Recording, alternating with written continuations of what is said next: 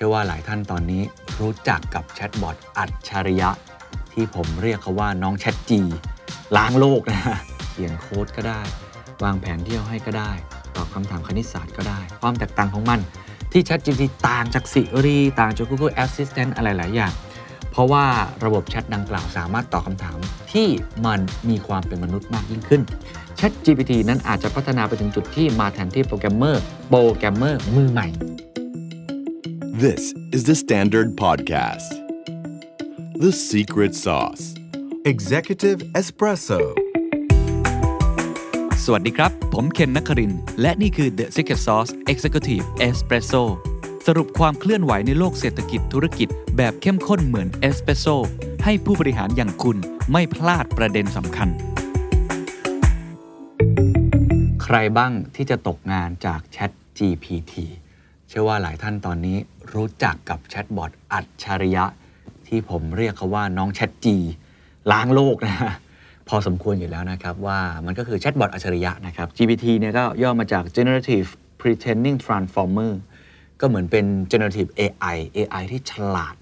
แบบที่มันกว้างขวางหน่อย เพราะมันเป็นรวบรวมข้อมูลในอินเทอร์เน็ตมาทั้งหมดเลยนะฮะก่อนปี 2021 แล้วถ้าเกิดทุกท่านลองไปถามมัน นะฮะมันจะตอบได้ทุกอย่างจริง ๆ จริง ๆ ผมเคยไลฟ์ตอนหนึ่งกับอาจารย์เต้อ่าอัจพลนะฮะซึ่งอาจจะตัดบางช่วงบางตอนมาให้ทุกท่านดูว่ามันทำอะไรได้บ้างก่อน มันหวือหวาอย่างไร มันตอบไม่ใช่แค่ตอบคำถามแบบทั่วไป แต่มีความเป็น human like เหมือนมนุษย์ แล้วก็ที่สำคัญมากกว่านั้น สิ่งที่มันทำได้ศักยภาพของมันมันมากจริง ๆ เขียนโค้ดก็ได้ วางแผนเที่ยวให้ก็ได้ ตอบคำถามคณิตศาสตร์ก็ได้ ลองไปดูตรงนี้สั้น ๆ ก่อนนะครับ เช่นเมื่อกี้เรื่องเรื่องให้เขียน Facebook Post อะอาชีพ marketing สมมุติว่าให้ช่วยขายขายกาแฟให้ผมหน่อยแล้วกัน เออกาแฟแบบไหนครับกาแฟแบบแบบเอ่อ specialty อ่า Hello Coffee Lover โอ้ดูคำที่ใช้ มาแล้วฮะ เออคำที่ใช้มันสวยอะมีแฮชแท็กให้ด้วย นายกรัฐมนตรีของไทยคือใคร สมมติเราลองมโอ้ยองอันนี้อ่าโอเค มันจะตอบได้เหรอ current ไม่ไม่คนต่อไปคนต่อไป จะมีการเลือกตั้งปีหน้า ก็คือมีความกลางๆอยู่ใช่เออฉันไม่รู้หรอกแต่ว่าระบบมันเป็นอย่างนี้นะใช่ไหมอ่ามีชื่อนายกเราลุงตู่มาแล้วประยุทธ์จันทอ่าร์สองเออโค้ดนี่คือหมายถึงว่าช่วยเขียนโค้ดได้เลย ใช่ครับผมใช่อ่าฮะอุ้ยมาแล้วมาโคตรว่านี่ฮะเพราะฉะนั้นผมตื่นเต้นกับมันมากจริง ๆ นะครับ แล้วก็ผมคิดว่ามันเป็นอะไรที่เราควรจะเรียนรู้ พอสมควรเลยว่ามันทำอะไรได้บ้าง แล้วหลังจากนี้มันจะพัฒนาต่อไปอย่างไร วันนี้ก็เลยอยากจะชวนคุยกันนะครับ โดยประเด็นแรก เรามาขยายความเพิ่มเติมกันอีกสักนิดดีไหมครับว่ามันคืออะไรและที่มาที่ไปของมันคืออะไร ถ้าเกิดเราเข้าใจวิวัฒนาการของมัน เข้าใจหลักการของมัน เราก็จะเข้าใจว่ามันจะมา disrupt มนุษย์ในมุมไหนบ้าง ในวันนี้ และในอนาคตถ้ามันโตเป็นตัวเต็มวัยนะฮะ ChatGPT ครับเป็นรูปแบบหนึ่งของ GPT 3.5 Language Generation Software ซึ่งเป็นโปรเจกต์ภายใต้องค์กรปัญญาประดิษฐ์ครับที่ชื่อว่า Open AI เป็นองค์กรที่พัฒนางานวิจัยเกี่ยวกับด้านปัญญาประดิษฐ์โดยเฉพาะ โดยถูกออกแบบมาเพื่อสร้างบทสนทนาก็เลยใช้คำว่าแชทนะฮะกับผู้คนใน ChatGPT นั้นมีฟีเจอร์ต่างๆ มากมายนะครับ เช่น การตอบคำถามที่ถูกถาม การตรวจสอบหลักฐานที่ผิด หรือแม้แต่การยอมรับของอตัวระบบเองว่าผิดพลาดนะครับ ผมได้ลองเล่นหลายครั้งเนี่ยมันคุยกับผมเหมือนมันเป็นเป็นหนังเรื่องเฮอ เหมือนกับ Jarvis ของ Iron Man อะไรแบบนั้น คือมันมีการโต้ตอบกัน แล้วมันจำได้ว่าเราเคยคุยอะไรไปก่อนหน้านี้ อย่างที่ผมคุยกับจันเต้เนาะจันเต้แบบลองด่ามันดูเงี้ยมันก็จำได้ พอหลังๆถามอะไรไปมันเริ่มงอนนะว่าเออคนนี้แบบพูดไม่สุภาพกับเขาเลย ถามอะไรคำถามง่ายๆ บางทีก็ไม่ยอมตอบเพราะฉะนั้นมันมันมีความ advance กว่า AI หลายตัวที่เราเคยเห็นนะครับจันเต้ก็บอกเองว่า นี่น่าจะเป็นเวอร์ชั่นที่ไปไกลที่สุดของมนุษย์ที่เราเคยเห็น ต้องย้ำอีกครั้งว่าเป็นเวอร์ชั่นที่มันพับลิกอะมันออกสู่สาธารณชน ในงานวิจัยมันคงมีล้ำกว่านี้แหละผมเชื่ออย่างนั้น แต่การที่มาสัมผัสได้ถึงคนอย่างผมคนทั่วไปแล้วอย่างคุณผู้ชมทุกท่าน ก็แสดงว่ามันเป็นเวอร์ชันที่ไปไกลที่สุดจริง ๆ นะครับ ก่อนที่ Chat GPT จะถูกปล่อยออกมานั้นเนี่ยระบบบอทได้ถูกนำไปฝึกนะฮะด้วยข้อมูลในรูปแบบข้อความจำนวนมหาศาลระบบเนี่ยได้ถูกฝึกจนสามารถตรวจจับรูปแบบการเขียน เพื่อพัฒนาออกมาในรูปแบบของตัวเอง อย่างไรก็ตามครับทาง Open AI ครับไม่ได้เปิดเผยข้อมูลนะว่าใช้ข้อมูลใดบ้าง แต่บอกแค่ว่าใช้ข้อมูลจากหนังสือที่เก็บมาแล้วก็วิกิพีเดีย ในปี 2015 ครับย้อนกลับไปสักเล็กน้อยนะครับ OpenAI เกิดขึ้นโดยมีจุดมุ่งหมายที่จะนำระบบ AI มาใช้ให้เป็นประโยชน์กับมนุษย์ในรูปแบบที่ง่ายต่อการใช้งานมากที่สุด โดยคุณแซมอัลส์แมนซึ่งถือว่าเป็น CEO ประธานเจ้าหน้าที่บริหารของ OpenAI เอ่อ ต้องบอกว่าประวัติเขาไม่ธรรมดานะ เป็นอดีตประธานกรรมการ VC ชื่อดังอย่าง Y Combinator นะครับที่ปั้นพวกสตาร์ทอัพดัง ๆ มากมาย นอกจากนี้ครับ OpenAI ยังมีผู้ร่วมก่อตั้งเป็น Big Name ครับบิ๊กแค่ไหนก็ Elon Musk ของ Tesla แล้วก็ SpaceX นะครับก่อนที่จะลาออกจากการเป็นกรรมการในปี 2018 แต่ก็ยังคงสถานะการบริจาคสนับสนุนองค์กรอยู่ แล้วก็คนอื่นๆ รวมเงินกันเนี่ยก่อตั้งสูงถึง 1,000 ล้านดอลลาร์ หรือว่าราว 3.5 หมื่นล้านบาทในช่วงแรก ภายหลังก็ยังมีผู้สนับสนุนรายใหญ่ๆอีก เช่นคุณ Reid Hoffman เป็นผู้ร่วมก่อตั้ง LinkedIn นะครับ แล้วก็เป็นคนทำพอดแคสต์ขวัญใจผมคนหนึ่งเลย เป็น Master of Scale นะครับหรือแม้แต่ปีเตอร์ชิลคนนี้ก็หลายท่านรู้จักดีแล้วนะครับ PayPal ครับผู้ร่วมก่อตั้ง ปัจจุบันนี้ก็เป็นเหมือนคนลงทุนอะไรต่างๆ มากมายเพราะฉะนั้นไม่ธรรมดากับบริษัท OpenAI แค่จุดเริ่มต้นมานี้ก็โอ้โหมีการลงทุนมหาศาลนะครับการตอบรับของวงการเทคโนโลยีเป็นยังไงสำหรับ ChatGPT ที่เพิ่งถูกปล่อยออกไปนะครับ ส่วนใหญ่ผู้ประกอบการในวงการเทคโนโลยีก็ตื่นเต้นนะครับกับความอัจฉริยะของมันเป็นอย่างมาก มีการพูดถึงในทวิตเตอร์อย่างแพร่หลายนะครับ บางคนเนี่ยเปรียบเทียบอย่างนี้บอกว่า การเปิดตัวของ ChatGPT เทียบเท่ากับการเปิดตัวของ iPhone ของ Apple ในช่วงปี 2007 เลยทีเดียวก็คือมันมันเป็น breakthrough มันแบบมันต้องมา revolutionize เราแน่ ๆ เลย มันต้องมาปฏิวัติเราแน่ ๆ นะครับ แล้วก็ภายหลังการเปิดตัวของแชทบอทดังกล่าว 5 วันนะครับ ChatGPT ก็มีผู้ใช้งานทะลุ 1 ล้านรายเป็นที่เรียบร้อยนะครับ แต่ว่าหากมองในอุตสาหกรรมแชทบอทก็ต้องมีหลายรายถูกไหมฮะ ChatGPT ไม่ใช่เจ้าแรก แล้วก็ไม่ใช่เจ้าเดียวที่ทำแชทบอทออกมา บริษัทเทคโนโลยียักษ์ใหญ่ครับ ไม่ว่าจะเป็น Apple ก็ยังมี Siri เนาะขณะที่ฝั่ง Google ก็มี Google Assistant Amazon ก็มี Alexa นะครับแล้วจะเห็นได้ว่ามนุษย์เราก็ต่างตื่นเต้นกับเทคโนโลยีปัญญาประดิษฐ์นะครับที่จะสามารถมีความฉลาดหรือ intelligence ในการพูดคุยกับเราได้นะครับซึ่งถ้าใครจำได้ย้อนกลับไปนะครับกระแสในช่วงปี 2010 ก็ไปเกือบประมาณ 10 กว่าปีเนาะมีแชทบอทอันหนึงคล้ายๆกันเหมือนกัน ชื่อว่า SimSimi นะฮะเป็นแอปพลิเคชันการแชทกับหุ่นยนต์ แต่ท้ายที่สุดแล้วแชทบอทเหล่านี้แม้จะพัฒนามาอย่างต่อเนื่อง แต่มันก็ตอบได้แค่คำถามพื้นฐานเท่านั้น ความแตกต่างของมัน ความแตกต่างของมัน ที่ ChatGPT ต่างจาก Siri ต่างจาก Google Assistant อะไรหลายอย่าง เพราะว่าระบบแชทดังกล่าวสามารถตอบคำถามที่มันมีความเป็นมนุษย์มากยิ่งขึ้น ภาษามันเป็นธรรมชาติเหมือนกับมนุษย์คุยกัน ซึ่งก็แสดงให้เห็นนะครับว่าเทคโนโลยีกำลังก้าวเข้าสู่การพัฒนาอีกระยะหนึ่งเป็นที่เรียบร้อย ในช่วงเวลาหลายปีที่ผ่านมาครับนักลงทุนแล้วก็ผู้ประกอบการด้านเทคโนโลยี พากันที่จะใส่เม็ดเงินลงทุน รวมกันหลายพันล้านดอลลาร์ในอุตสาหกรรมที่เรียกว่า generative AI ซึ่งก็ถือว่าเป็นการให้ระบบคอมพิวเตอร์นั้นสามารถสร้างข้อความสร้างภาพ สร้างวิดีโอ แล้วก็มีเดียรูปแบบอื่นๆ อัตโนมัติ โดยใช้รูปแบบนะจุดเด่นของมันก็คือปัญญาประดิษฐ์ รวมมาถึงเรื่องของ Machine Learning นะครับก็ผมว่าในปีนี้เราก็เห็นเรื่องของการแต่งรูป portrait อ่าหลายคนใช้เยอะใช่ไหมครับ ที่เอาหน้าพวกเรามาทำเป็นคาแรคเตอร์ต่างๆอะในการ์ตูนในเกม เป็นซูเปอร์ฮีโร่เป็นตัวตลกอะไรแบบเนี้ยจริงๆ ก็ถือเป็นเป็นเข้าข่ายอย่างนั้นใกล้ๆ กันเหมือนกันนะครับ นักวิเคราะห์จากบริษัทด้านข้อมูล PitchBook ครับ ได้ออกมาเปิดเผยข้อมูลว่านักลงทุนในสตาร์ทอัพจำนวนมากในตอนนี้ ได้เปลี่ยนแล้วครับ ความสนใจจากกระแสอย่าง Web3 หรือว่า Cryptocurrency พอตลาดมัน crash เนี่ยมายัง Generative AI กันเป็นจำนวนมากนะอันนี้ก็ตามกระแสเนาะแต่จริงๆ มันมีคนที่ทำแบบนี้อยู่แล้วนะครับคริชนาเจตครับ ประธานบริหารของ Fiddler ฮะบริษัทด้าน AI ก็ได้กล่าวไปถึงนะครับว่า การมาของ ChatGPT อาจส่งผลกระทบไปถึงขั้น disrupt วงการวงการไหนครับ Search Engine อของ Google ได้เลยทีเดียว แล้วมันจะ disrupt วงการอื่นหรือไม่ เดี๋ยวเราจะชวนคุยกันต่อนะครับ เจ๊นี่เคยทำงานให้กับ Microsoft ในหน่วยธุรกิจ Bing นะครับ Bing ก็คือ Search Engine เจ้าหนึ่งเหมือนกันของ Microsoft เนี่ยเขามองว่าหากกระแสการใช้งานของ ChatGPT นั้นเติบโตขึ้นเรื่อยๆ Google ก็อาจจะต้องพัฒนาแชทบอทออกมาเพื่อตอบคำถามผู้คนด้วยเช่นกัน แต่ถึงอย่างนั้นครับ ด้วยความที่ระบบ ChatGPT นั้น ยังไม่ได้เป็นร่างสมบูรณ์ มีข้อผิดพลาดเต็มไปหมดเลยนะครับ อยู่ในช่วงที่กำลังเรียนรู้ อยู่ในช่วงต้น เพราะฉะนั้นเนี่ยก็ทำให้ผู้ใช้งานจำนวนมาก ก็ยังต้องตรวจสอบความถูกต้องอยู่ แต่ก็สำหรับผมก็เป็นเรื่องที่น่าตื่นเต้นนะครับ วิวัฒนาการมันมาจากไหน เพราะเมื่อกี้บอก GPT 3.5 ใช่ไหมฮะ แสดงว่ามันต้องมีก่อนหน้านั้นเนาะต้องลองดูครับว่ามันมีวิวัฒนาการยังไงนะครับ ซึ่งอันนี้ผมขอเอาความเห็นจากผู้เชี่ยวชาญแล้วกันนะครับ คุณชตวุฒินะครับ ซึ่งท่านเป็น Chief Research Officer ของ Vulcan Coalition นะครับ Vulcan ก็เป็นบริษัทที่เอาคนที่พิการนะครับทางสายตามาช่วยเป็น AI trainer ผมก็เคยสัมภาษณ์ไปตอนหนึ่งนะครับ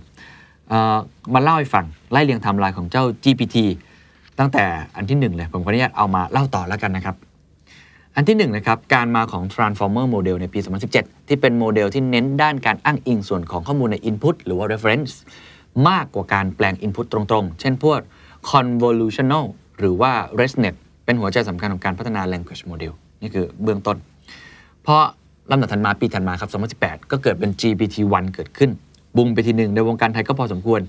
มันเป็น language model ตัวที่ successful หรือสำเร็จที่สุดจาก OpenAI ยังไม่เก่งมากแกมมาได้ แต่เนื้อหายังออกทะเลอยู่พอถัดมาอีกปีหนึ่งครับ ปี 2019 GPT 2 ครับ ในวงการไทยก็ยังเงียบๆนะฮะแกรมมาเริ่มเนียนขึ้นเขียนโค้ดได้เนื้อหาเริ่มดีขึ้น GPT 3 ครับในปี 2020 ครับ วงการไทยก็กลางๆ แต่ไม่แพร่หลายมาก แต่ว่าเนื้อหาเริ่มสุดยอด แล้วก็ตัวล่าสุดนะครับ 2022 คือ ChatGPT ทางคุณจตาวุฒินะฮะบอกว่ามีความสามารถเท่า GPT 3 เรื่องเนื้อหาในการตอบ แต่ที่เพิ่มมาก็คือความสามารถในการเชื่อมโยงเนื้อหา การพูดคุยโต้ตอบได้อย่าง seamless หรือว่าไร้รอยต่อ ด้วยการฝึกการโต้ตอบด้วย PPO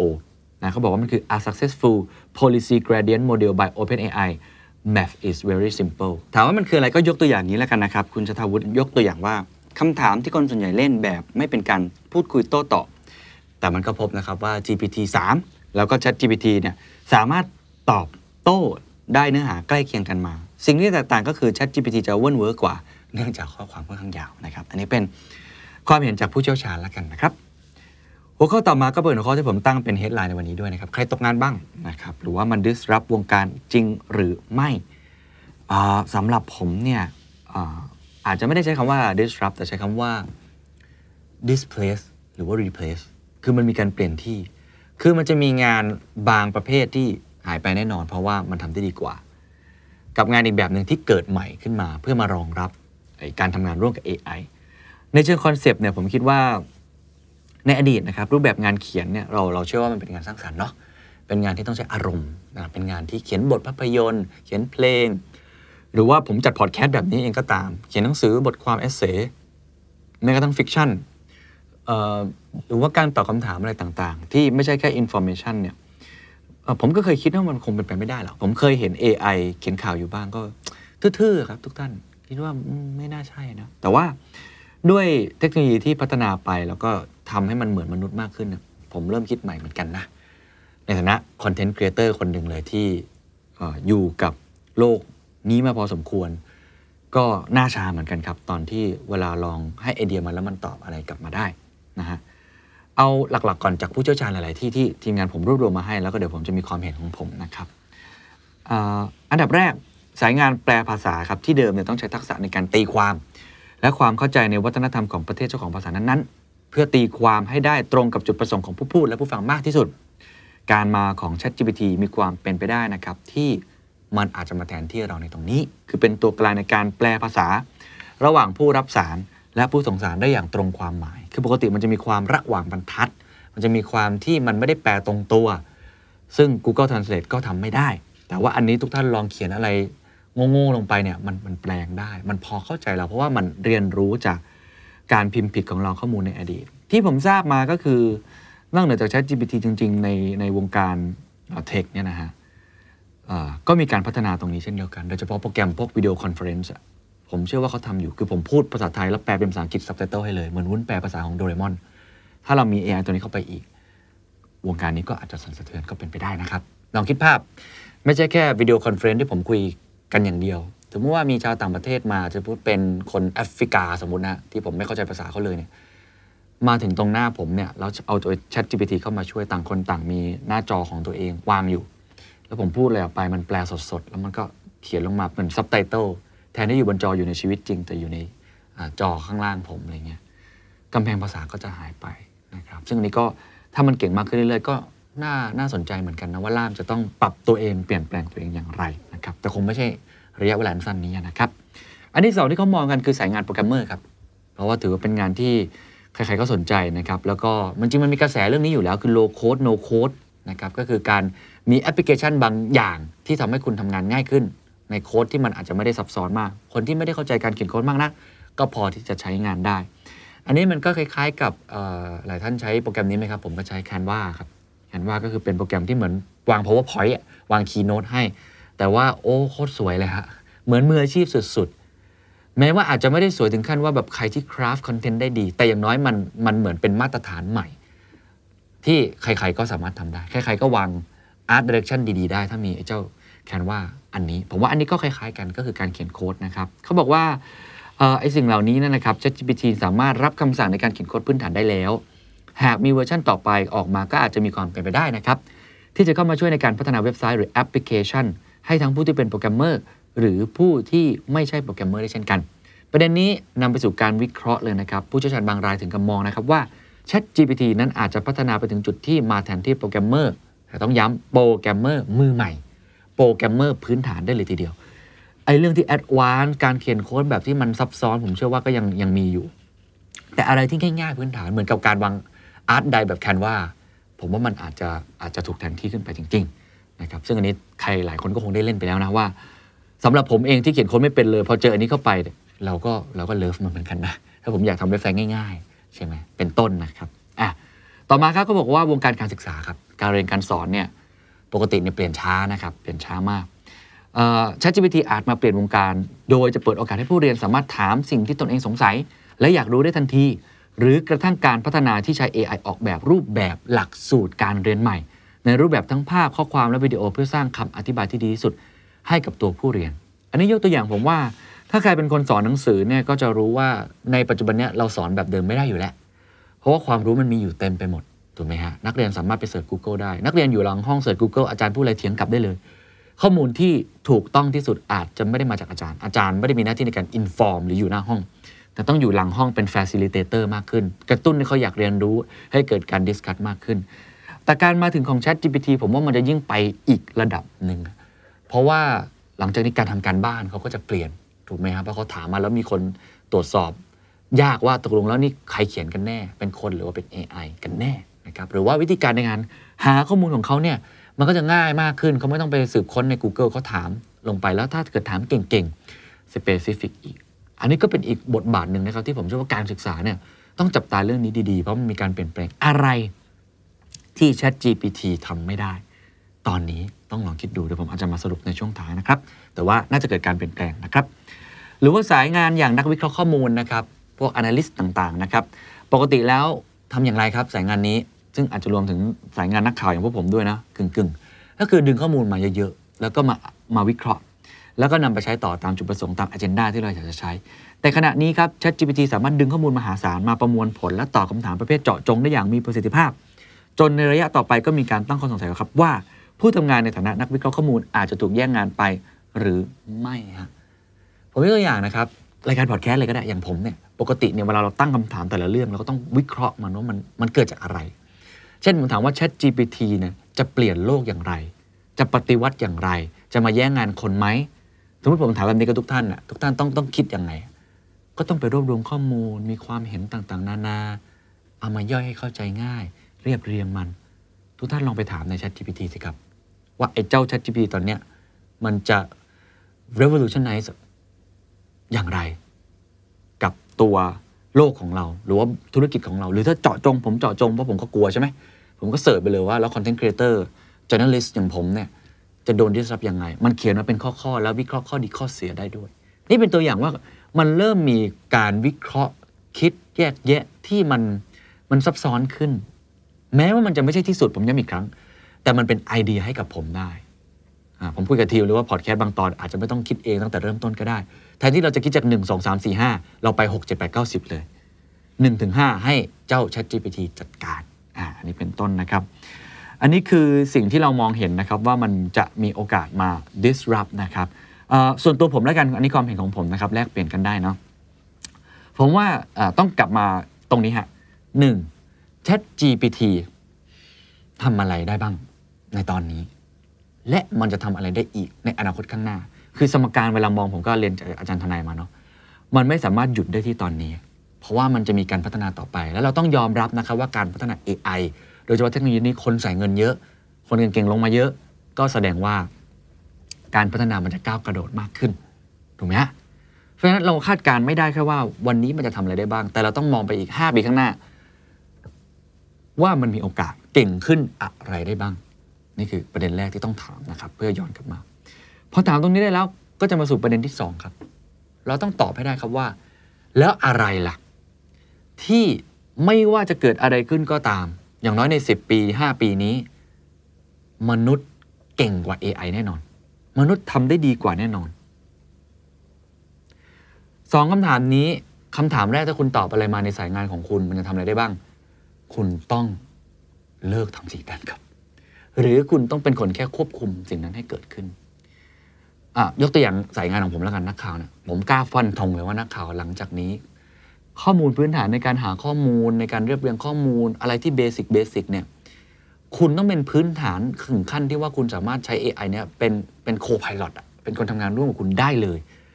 ผมยังครั้งผมไม่ได้บอกว่าเราต้องเลิกทำสิ่งนี้ตลอดไป แต่เราใช้มันเป็นผู้ช่วย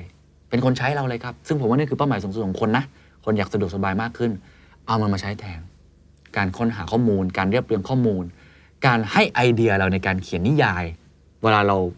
อยากจะ brainstorm เวลาเราเกิดเรื่องของเอ่อ writer blocks อะไรอย่างเงี้ยนะเป็นต้น ซึ่งผมว่าอันเนี้ยเราต้องไป define ว่าสายงานนักวิเคราะห์ สายงานนักร้อง สายงานอะไรก็ตามทีเนี่ย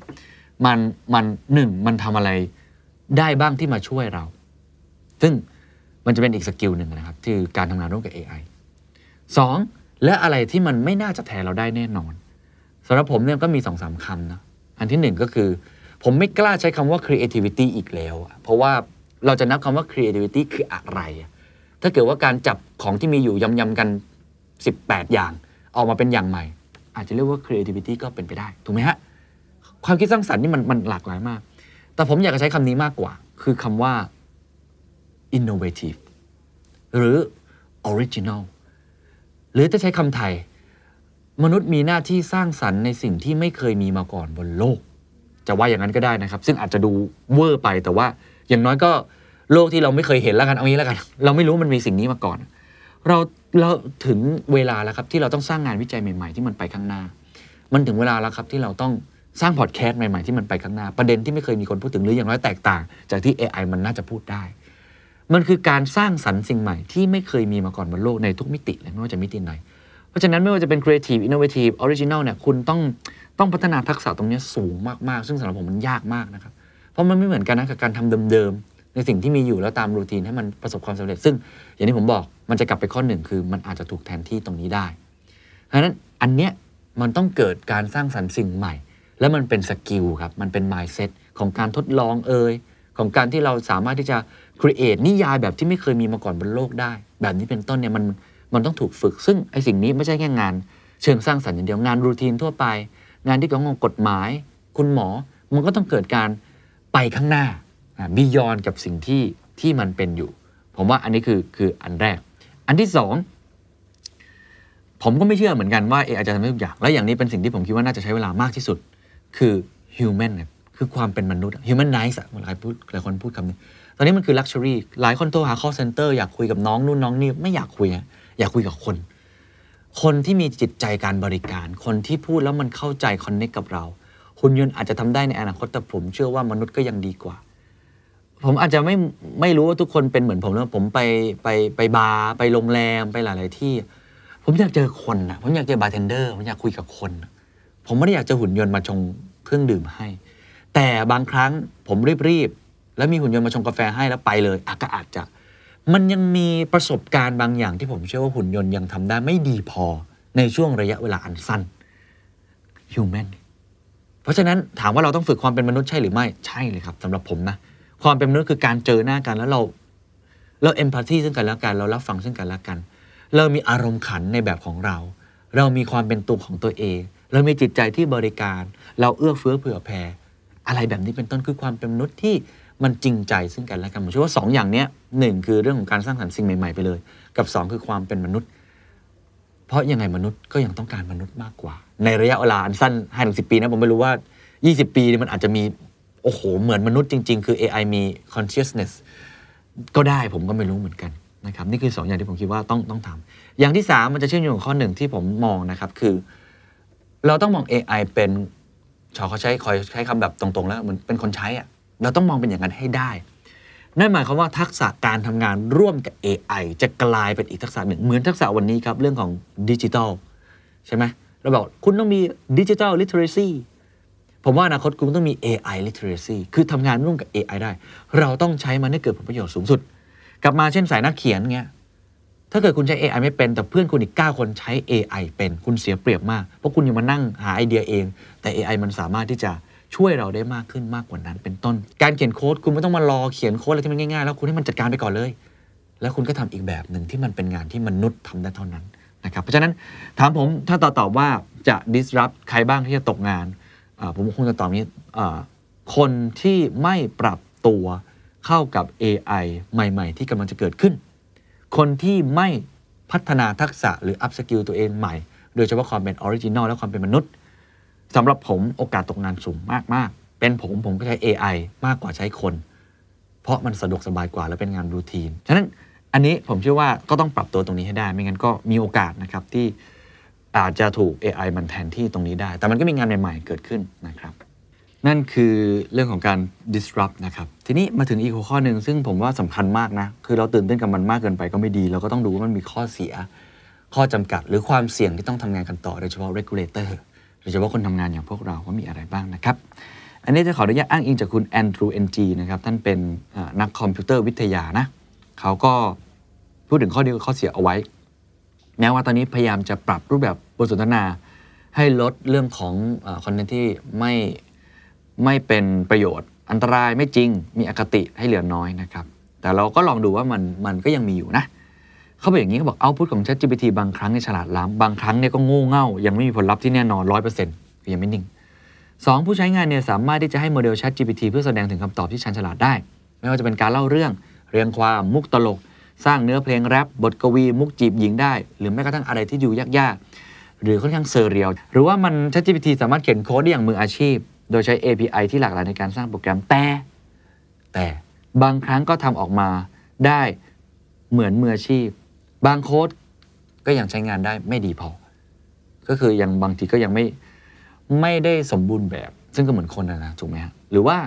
ในแง่ของเอเรียงความสร้างเนื้อเพลงแรปสำหรับผม ถ้าลองเล่นไปเรื่อย ๆ มันจะเริ่มซ้ำมันจะคล้าย ๆ กันแหละครับ ทุกท่าน มันจะมีมุกที่แบบไม่ได้ต่างกันมาก ทุกท่านลองไปเล่นให้มันร้องเพลงแรปก็ได้ มันจะเริ่มมีท่อนที่คล้าย ๆ กันอยู่นะครับผมชื่อว่านี่คือข้อจำกัดอย่างหนึ่งเพราะมันเก็บข้อมูลมาจำกัด ก็ย้ำอีกครั้งว่าอนาคตอาจจะดีกว่านี้ก็ได้นะแต่ในตอนนี้แล้วกันนะครับ หรือว่าโมเดล ChatGPT ได้ถูกพิสูจน์แล้วว่ามันไม่เก่งในการคำนวณคณิตศาสตร์ โดยมันไม่สามารถที่จะถอดสมการเชิงซ้อนได้ และระบบตรรกะยังไม่แข็งแรงพอ ยกตัวอย่างครับ มีการถามแชทบอทเกี่ยวกับความสัมพันธ์ในครอบครัว ซึ่งแชทบอทได้ให้คำตอบว่าไม่สามารถระบุได้ แม้ว่าจะมีการให้ข้อมูลไปแล้วว่าครอบครัวมีสมาชิก 3 คนก็ตาม ChatGPT ครับสามารถที่จะผสมผสานข้อเท็จจริงและเรื่อง nonsense ได้ โดยทาง Stack Overflow เว็บไซต์ที่รวบรวมคำตอบโปรแกรมโค้ดได้ทำการระงับคำตอบที่มาจาก ChatGPT เป็นการชั่วคราวแล้ว เนื่องจากข้อมูลที่ให้มานั้นเกิดความเข้าใจผิด อันนี้จริงผมเคยคำถามง่ายๆเลยครับ ไฟฟ้าประเทศไทยมาจากไหนมันตอบผิด มันตอบว่ามาจากถ่านหินเยอะที่สุด ซึ่งตอนนี้มันไม่ใช่แล้วนะมาจากก๊าซธรรมชาติอย่างนี้เป็นต้นอันนี้คือข้อมูลพื้นฐานที่ผมยังรู้เลยแต่ว่า ไม่แน่ใจว่าข้อมูลมันมาจากไหนเหมือนกัน จริง ๆ ถามว่ารู้จัก THE STANDARD ไหมมันก็รู้จักนะ แต่มันมีคำหนึ่งที่ผมก็เอ๊ะมันว่า THE STANDARD เป็นสำนักข่าวที่มีมาอยู่ยาวนาน เป็นบอก a long history บอกเอ๊ห้าปีครึ่งก็ไม่น่าจะนานขนาดนั้น แบบนี้เป็นต้นนะคือ ยังมีข้อผิดพลาดอยู่ ยังมีอันนึงครับที่เขากังวลนะ ChatGPT ยังแสดงอคติทางสังคม เพื่อให้เกิดโมเดลจำลองที่คล้ายคลึงกัน เช่น การขอให้เขียนภาษา Python ที่ช่วยประเมินคุณภาพของนักวิทยาศาสตร์ตามคำอธิบายที่มีทั้งเชื้อชาติ และก็เพศที่แตกต่างกัน ChatGPT กลับสนับสนุนนักวิทยาศาสตร์ชายผิวขาวและกีดกันคนอื่นๆทั้งหมด อันนี้ไปคุยได้อีกยาวเรื่อง ethics ครับของ AI อันนี้คุยได้อีกยาว เคยได้ยินเรื่องนี้ใช่ไหมครับว่า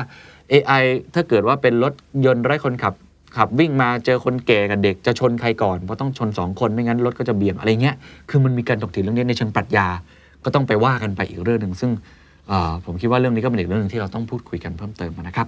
หรือว่าอันหนึงเขาบอกคำพูด AI มันอาจจะดูมั่นใจไปหน่อยนะหยิ่งพยองเกินไปหน่อยนะอันนี้ไปดูอีกอันหนึงครับ เป็นข้อมูลจากท่านเดิมนะครับเขาได้เปิดเผยอย่างนี้เขาบอกว่าหนึ่งในความอันตรายของ large language models หรือว่า LLMS นั่นก็คือความถูกต้องของข้อมูลที่อาจเป็นเท็จ แต่ผู้คนจะไม่รู้สึกถึงมัน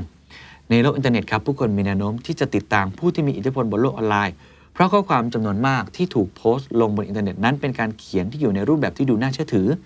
ซึ่งระบบไอ้เจ้า LLMS เนี่ยของ ChatGPT สามารถที่จะลอกเลียนแบบสไตล์การเขียนแบบนี้ไปได้ทำให้ข้อความของตัวแชทบอทนั้นดูน่าเชื่อถืออย่างมาก แม้ว่าข้อมูลจะไม่ถูกต้องก็ตามทีนะครับอันนี้ก็ผมว่าเราเห็นเห็นชัดเจนนะครับที่บางครั้งมันดูมั่นใจมากเลยนะแต่มันก็ ตอบผิดนะครับเขาก็เลยแนะนำว่าการสร้างอัลกอริทึมที่ทำให้ generative AI สามารถแสดงความไม่มั่นใจ เมื่อระบบไม่แน่ใจว่าข้อมูลถูกต้องหรือไม่ จะช่วยลดความเสี่ยงในการเผยแพร่ข้อมูลที่ผิดพลาดได้นะครับ สุดท้ายครับ ผมเชื่อว่ามันไม่ใช่แค่ตัว Chat GPT อย่างเดียว เพราะเจ้าอื่นก็ทำนะ ไม่ใช่แค่ของ OpenAI อย่างที่จันเต้บอก Microsoft ก็ซุ่มทำอยู่นะครับ แล้วผมเชื่อว่า Google ก็ทำแน่นอน ใครๆก็ทำแหละ แล้วก็มันไม่ใช่แค่การเป็นลักษณะแบบพิมพ์ text อย่างเดียวแชทคุยกัน คำว่า generative AI มันมันกว้างกว่านั้นนะ